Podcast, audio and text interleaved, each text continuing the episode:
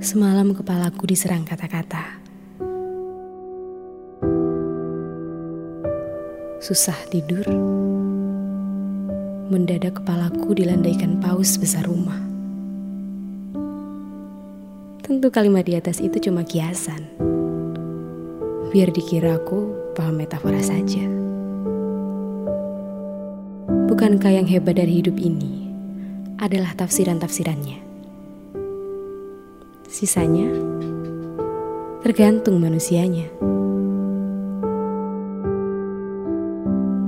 Aku curiga, setiap manusia memang diberi Tuhan kesempatan untuk merasakan patah hati, kehilangan, agar kita memahami betapa kita tidak pernah mutlak memiliki.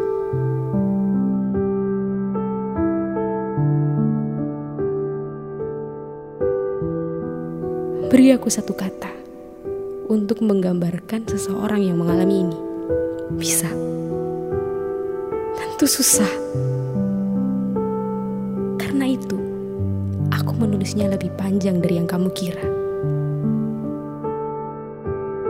Pernah suatu ketika, aku berada pada satu fase waktu bernama senja.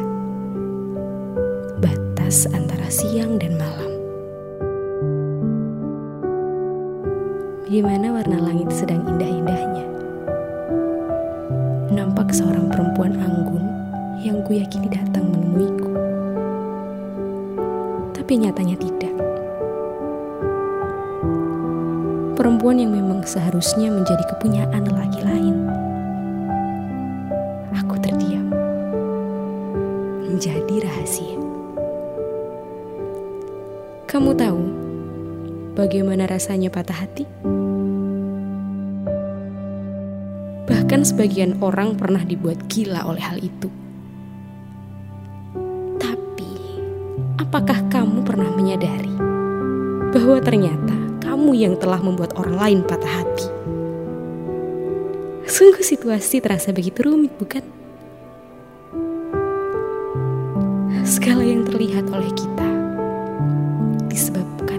kerja mata yang baik.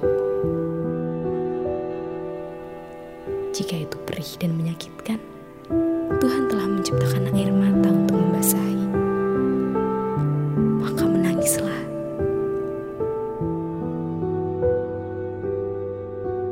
Selamat mencintainya. Aku tetap mencintaimu.